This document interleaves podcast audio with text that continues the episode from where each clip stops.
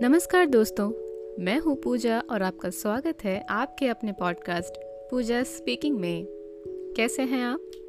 उम्मीद है आप स्वस्थ होंगे, प्रसन्न होंगे और अपने अपने जीवन के छोटे बड़े पिंजरों को तोड़ते हुए, उन्हें खोलते हुए आगे बढ़ रहे होंगे।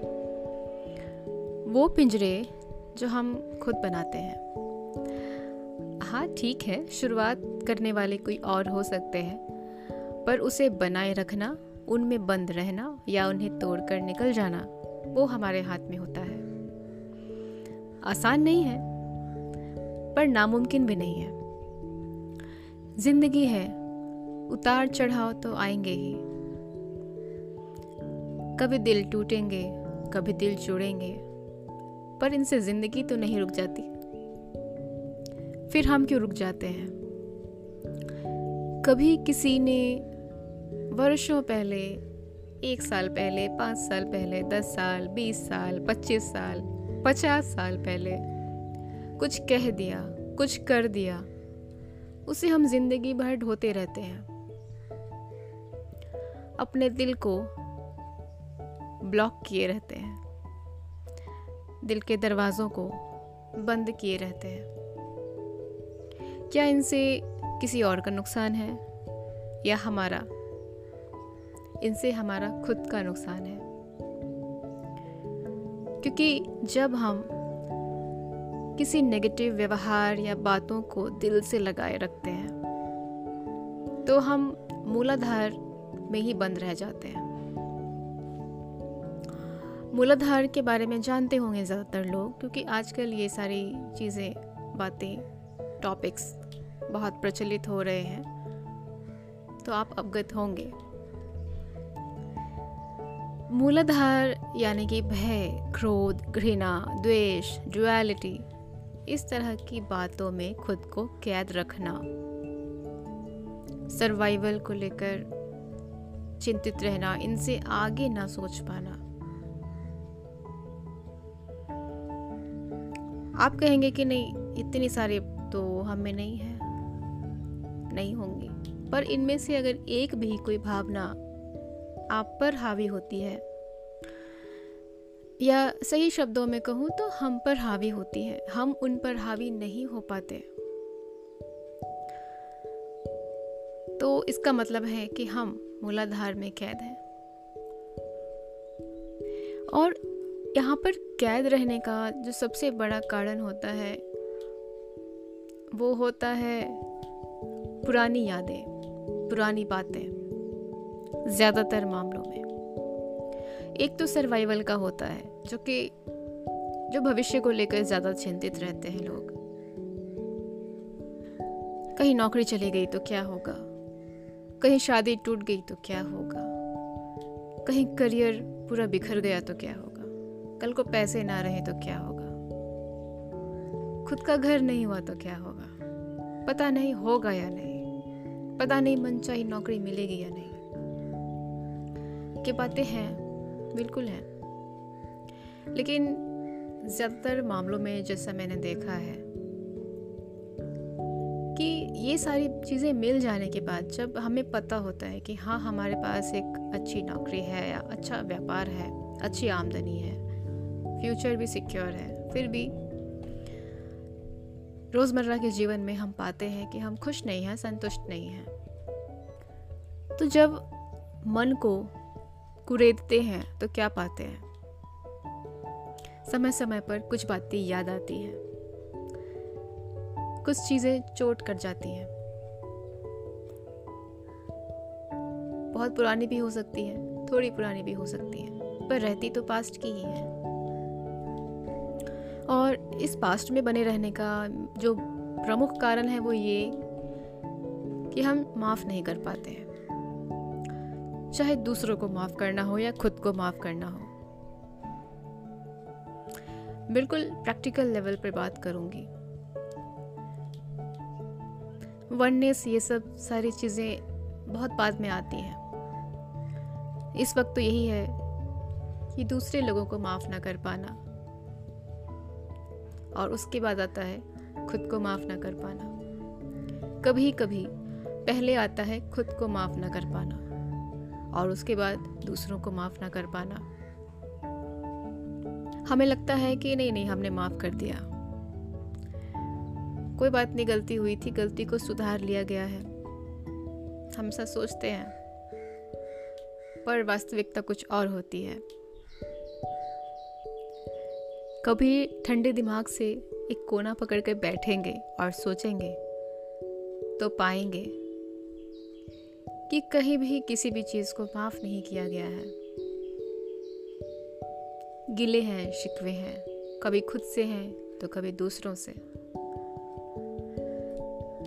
बहुत जतन करके, हिम्मत करके दूसरों को माफ़ कर भी दिया।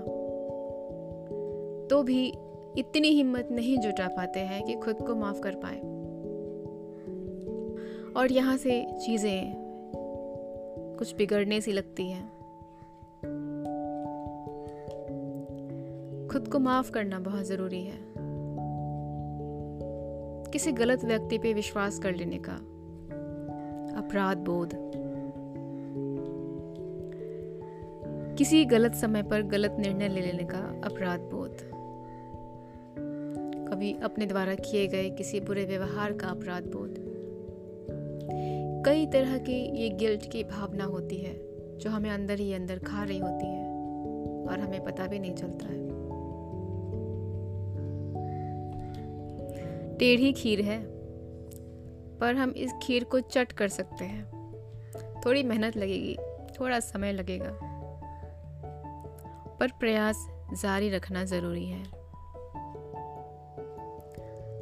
अगर उस असीम शांति को पाना चाहते हैं, उस परम सुख को पाना चाहते हैं तो ये तो करना पड़ेगा। वो एक फिल्मी डायलॉग है ना कि तुम्हें ये काम करना है तो मेरी लाश पर से गुजरना पड़ेगा। कुछ कुछ वैसे ही। अगर यहाँ से आगे बढ़ना है तो ये पड़ाव तो पार करना ही होगा। वरना कहीं ना कहीं आप कितना भी आगे बढ़ जाएँ, किसी न किसी पड़ाव पे जाकर ये पाएँगे कि हम अब तक वहीं अटके हैं। क्यों? क्योंकि हमने स्वीकार नहीं किया। तो क्यों ना आज से हम प्रयास करें खुद को माफ़ करने के। हम भी इंसान हैं। गलतियाँ हो जाती हैं। जब ईश्वर भी धरती पे अवतरित होता है तो वो भी गलतियाँ करता है। फिर अगली बार अवतरित होता है तो उन गलतियों की भरपाई करता है। कर्मा बैलेंस यू नो वो तो प्रकृति करवा ही देती है। लेकिन ये कर्म का चक्र भी तब तक पूरा नहीं हो सकता जब तक हम अंदर से इनसे खाली ना हो। ये अपराध बोध और इस तरह की अन्य भावनाएँ जब तक हम मन में रखे रहेंगे, हम इनसे बाहर निकल ही नहीं सकते। और नहीं निकलेंगे तो हम इन कर्मा को दोहराते रहेंगे। बार बार बार बार दोहराते रहेंगे और इसी इसी साइकिल में फंसे रहेंगे। गोल गोल गोल गोल घूमते रहेंगे। और सोचते भी रहेंगे कि अरे, ये कैसे हो गया? ऐसा क्यों हो गया? मैंने तो कुछ गलत नहीं किया। मैंने तो ऐसा कुछ नहीं किया। फिर मेरे साथ ऐसा क्यों हुआ? लोग ही बुरे हैं। भगवान ही बुरा है। भगवान हमेशा मेरे साथ गलत करता है। हमेशा मेरे साथ अन्याय करता है।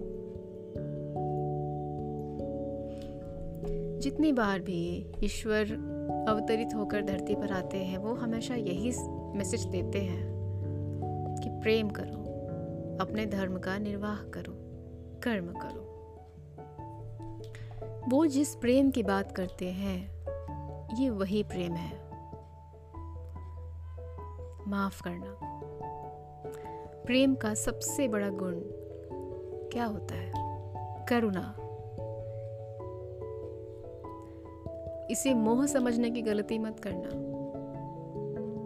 कि मुझे अपने बच्चे से बहुत प्रेम है। मुझे अपनी माँ से बहुत प्रेम है। मुझे अपने पति से या पत्नी से बहुत प्रेम है। वो प्रेम नहीं है, सर।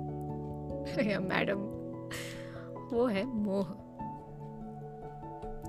कि ये मेरा है। मैं इसका भला चाहता हूँ। नहीं ये है मोह। यहाँ बात करुणा की हो रही है। जब करुणा का प्रदर्शन करने की या करुणापूर्ण व्यवहार करने की बात आती है तो सबसे पहला नंबर होता है हमारा स्वयं का। सबसे पहले अपने अंतर मन को बदलने की ज़रूरत है, या यूँ कहें कि अंतर मन को समझने की ज़रूरत है। क्योंकि हमारे अंदर जो परमात्मा का अंश है, वो तो हमेशा ही शुद्ध रहता है। वो बाहर की किसी भी परिस्थिति से मैला नहीं होता। ये तो जब तक हम मतलब आत्मा शरीर में रहती है तो ये दिमाग का जंजाल है जो मैंने शुरू में कहा कि बक बक बक बक बक बक बक बक चालू ही रहती है। ये वो है जो हमें अशांत रखता है, दुखी रखता है। हमें बार बार विचलित करता रहता है। जो परमात्मा का एक छोटा सा अंश हमारे हृदय चक्र में विराजमान है, वो कभी विचलित नहीं होता। वो तो बस आता है, अनुभव लेता है और चला जाता है। जस्ट लाइक अ व्हीकल और हम इस वाहन की लिपाई, पुताई और इसके, इसमें पेट्रोल भरने में ही हम बिज़ी रहते हैं। इस वाहन में बैठकर हमें कहाँ जाना है? यही हम भूल जाते हैं। इस वाहन को अपनी मंजिल तक पहुँचाने के लिए जो सबसे इम्पोर्टेंट ईंधन है, वो है करुणा और कर्म। कर्म करते चलो। करुणापूर्ण व्यवहार करते चलो। सबको माफ़ करते चलो। खुद को माफ़ करते चलो। ये एकदम से नहीं होगा। धीरे धीरे होगा। समय लगता है। जब कोई बीमारी भी होती है तो छोटे से लेवल से शुरू होती है। जब हमें फ्लू होना होता है, वायरल होना होता है तो क्या होता है? पहले गले गले में खराश शुरू होती है, छींकें आती हैं। फिर नाक बहने लगती है। आँख कभी कभी बहने लगती है। और ऐसा होते होते धीरे धीरे तेज़ बुखार आ जाता है। तो नीचे से ऊपर ही जाती है ना, कम से ज़्यादा। तो कोई बीमारी भी होने में समय लेती है। तो ये तो अच्छा काम है। ये तो और भी ज़्यादा समय लेगी। पर इसका ये मतलब तो नहीं कि हम इसकी शुरुआत ही ना करें। तो हम बात कर रहे थे करुणा की। करुणापूर्ण व्यवहार बहुत ज़रूरी है। अपने साथ पहले करें तो ज़्यादा अच्छा है। क्योंकि जो अंदर है, वो ही बाहर है। जो अंदर होगा, वो ही बाहर भी होगा। अंदर नफ़रत होगी तो वही नफ़रत बाहर दिखेगी। हाँ रिफ्लेक्ट होने में थोड़ा समय लग सकता है। लेकिन जैसी भावनाएँ अंदर होंगी, वही भावनाएँ हमें बाहर भी नज़र आएँगी। इसलिए कायदे से देखा जाए तो ज़रूरी है कि अपने मन में करुणा को भरे, खुद के लिए। पर अक्सर होता ये है कि जब हम ऐसी चीज़ों को सोचने लगते हैं तो हम दूसरों के बारे में पहले सोचते उस व्यक्ति ने मुझे ऐसा कैसे बोला? उस व्यक्ति ने मेरे साथ ऐसा कैसे किया? मैं ये बिल्कुल भी डिजर्व नहीं करता था, नहीं करती थी। वैसी स्थिति में हम इस तरह से भी शुरुआत कर सकते हैं कि पहले उन्हें माफ़ करें। अब ये तो भाई बहुत बड़ा टास्क है, कैसे करें माफ़? इतना बड़ा कांड कर दिया है। कैसे कर दे माफ़? हम नहीं कर सकते माफ़। नहीं, ऐसी बातें नहीं करते। हम बिल्कुल माफ़ कर सकते हैं। कोशिश करेंगे। आज से शुरुआत करेंगे। धीरे धीरे एक न एक दिन हो ही जाएगा। बिल्कुल हो जाएगा। माफ़ करने के लिए हम इस तरह से सोच सकते हैं कि देखें कि उसके या अमुक व्यक्ति के व्यवहार से हमने क्या सीखा, हमने क्या जाना। और कुछ नहीं तो हमने इतना तो जान ही लिया कि हम गलत व्यक्ति पे विश्वास कर रहे थे। हम गलत जगह पे अपनी ऊर्जा और समय लगा रहे थे। हमने जितना समय लगाया, जितनी भी ऊर्जा लगाई, वो तो व्यर्थ चला गया। तो क्या हम कुछ बड़ा सोच सकते हैं? किसी एक व्यक्ति के ऊपर अपना पूरा पूरा जीवन लगाया और उसके बाद अगर ऐसा लग रहा है कि हमें कुछ भी हासिल नहीं हुआ तो क्या ये एक बहुत बड़ी सीख नहीं है? कि अगर वो व्यक्ति अपना असली रूप नहीं दिखाता तो हम अपना बचा हुआ जीवन भी उसके ऊपर ही लुटा देते और ख़त्म कर देते। किसी की ग्रोथ नहीं हो पाती। अगर उसने अपना असली रंग दिखा दिया तो हम ये जान तो गए, ये समझ तो गए कि बोरिया बिस्तर समेटो और निकलो यहाँ से। पतली गली से खिसक लो। हम्म? हमें तो शुक्र मनाना चाहिए कि thank God thanks to him और हर कि हम ये जान पाए कि हम कुछ और कर सकते हैं जो इनसे बेहतर होगा। शायद समाज का कुछ भला हो जाए या हमारा कुछ भला हो जाए। या धरती का कुछ भला हो जाए। और कुछ नहीं तो ईश्वर का कोई बहुत बड़ा काम हो जाए। हम अपनी ज़िंदगी में अगर किसी एक का जीवन भी सुधार सके या उसमें कोई ज़रूरी बदलाव ला सके तो क्या इतने में ही हमारा जीवन सफल नहीं हो जाता है? तो उस वो एक व्यक्ति कोई ज़रूरी तो नहीं कि हमारा फेवरेट वाला ही हो। हमने तो प्रयास किया, पर उन्हें नहीं चाहिए हमारे समय और हमारी ऊर्जा। तो हम कहीं और लगाते। हैं इसमें इतना अपराध बोध महसूस करने की क्या ज़रूरत है? हमने तो प्रयास किया ना, लेकिन उन्हें इसकी ज़रूरत नहीं है तो क्यों उन्हें परेशान करना? देखें, शायद किसी और को ज़रूरत हो। मुद्दा कुछ भी हो सकता है, किसी भी स्तर पे हो सकता है। देखिए, इस समय आपको क्या चीज़ परेशान कर रही है? इसे उसी से कनेक्ट करके देखिए। रिश्ते, बच्चे, घर, नौकरी बिज़नेस पैसा कुछ भी। जो भी चीज़ मायने रखती है आपके लिए आपको जो भी चीज़ इस वक्त परेशान कर रही है आपको विचलित कर रही है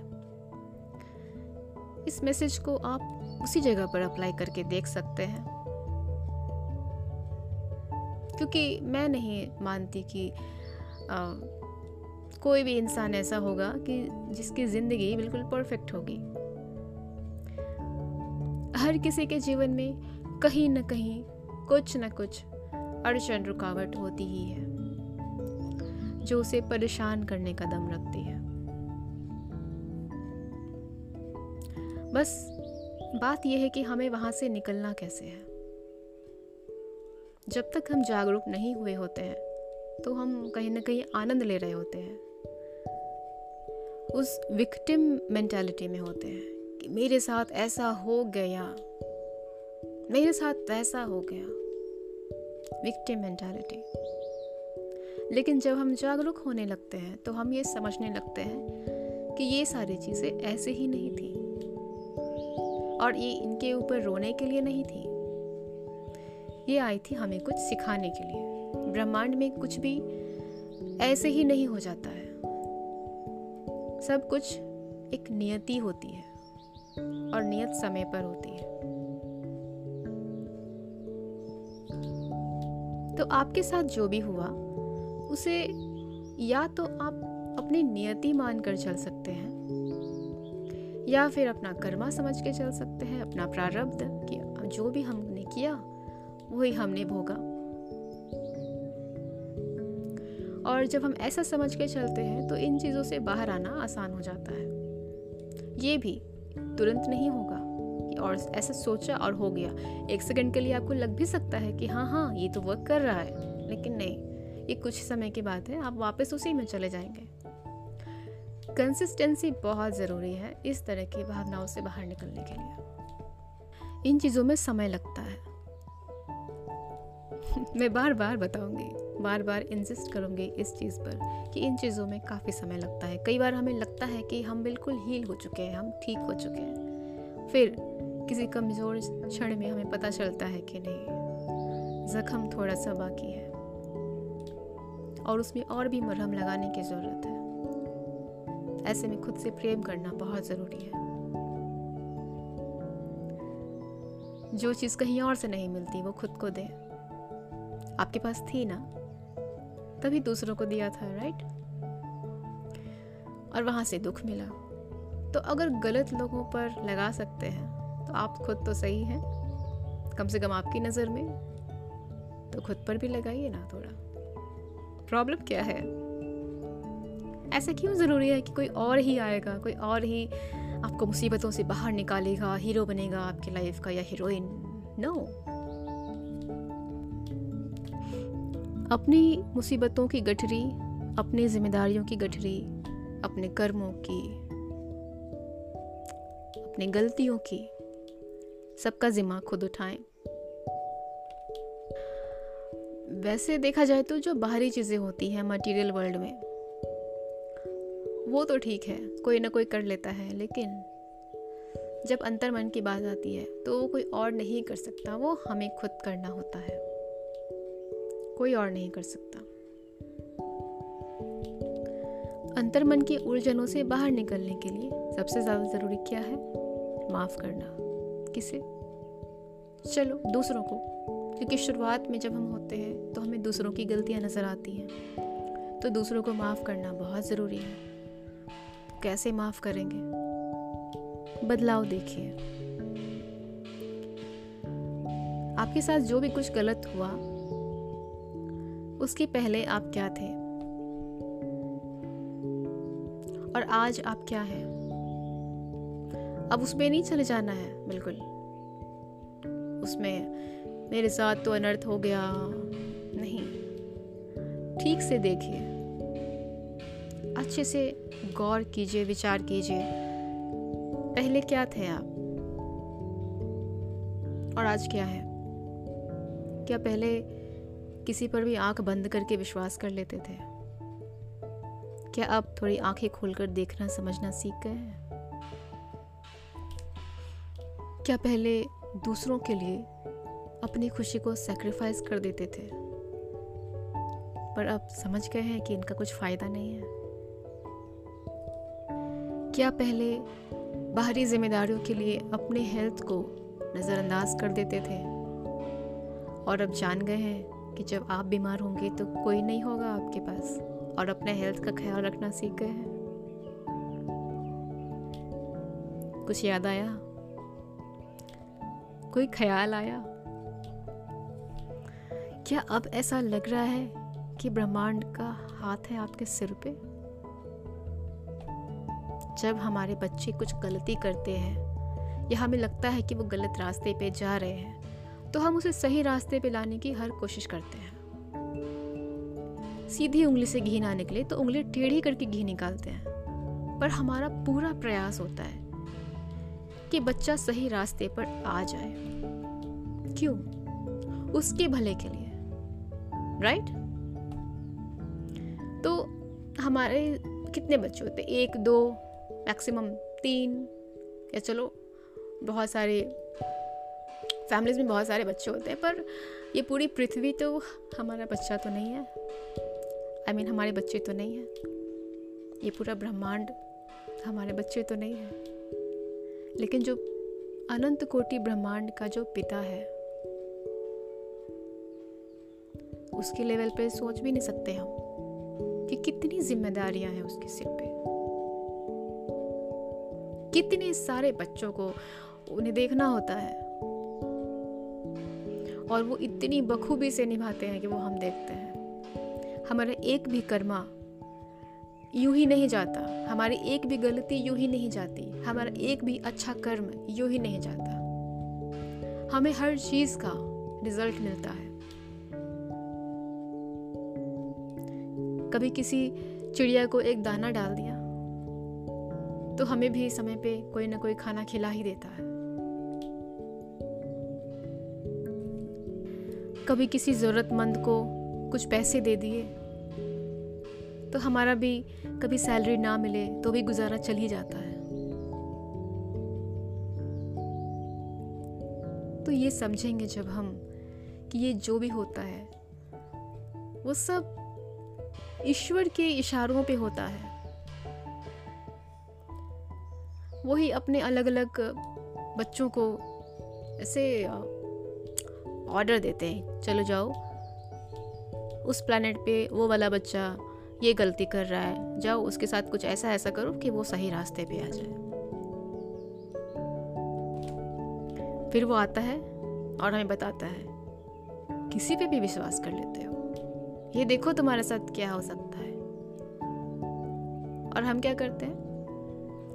अरे हाँ मुझे ये, मैं तो ये गलती कर रहा था। ये नहीं करना चाहिए। यहाँ से मुझे सीखने की ज़रूरत है। नहीं, हम उसी इंसान के पीछे लग जाते हैं। उसने मेरे साथ ऐसा किया। अब हम ज़िंदगी भर रोएँगे। मेरे साथ ऐसा हो गया। मेरे साथ वैसा हो गया। वो ईश्वर भी अपने सिर पे हाथ रख लेता होगा और क्या करे इनका? Don't mind I was just trying to be funny so मेरा मैसेज समझ में आ गया होगा आपको। अब ऑडियो को और लंबी नहीं करते हैं। इस टॉपिक को आगे बढ़ाएँगे अगले एपिसोड में। तब तक के लिए थैंक यू सो मच मुझे यहाँ तक सुनने के लिए। आई होप कि आपको ये पसंद आया होगा। जल्दी मिलूँगी अगले एपिसोड में, अगले ऑडियो में। तब तक के लिए goodbye take care I love you all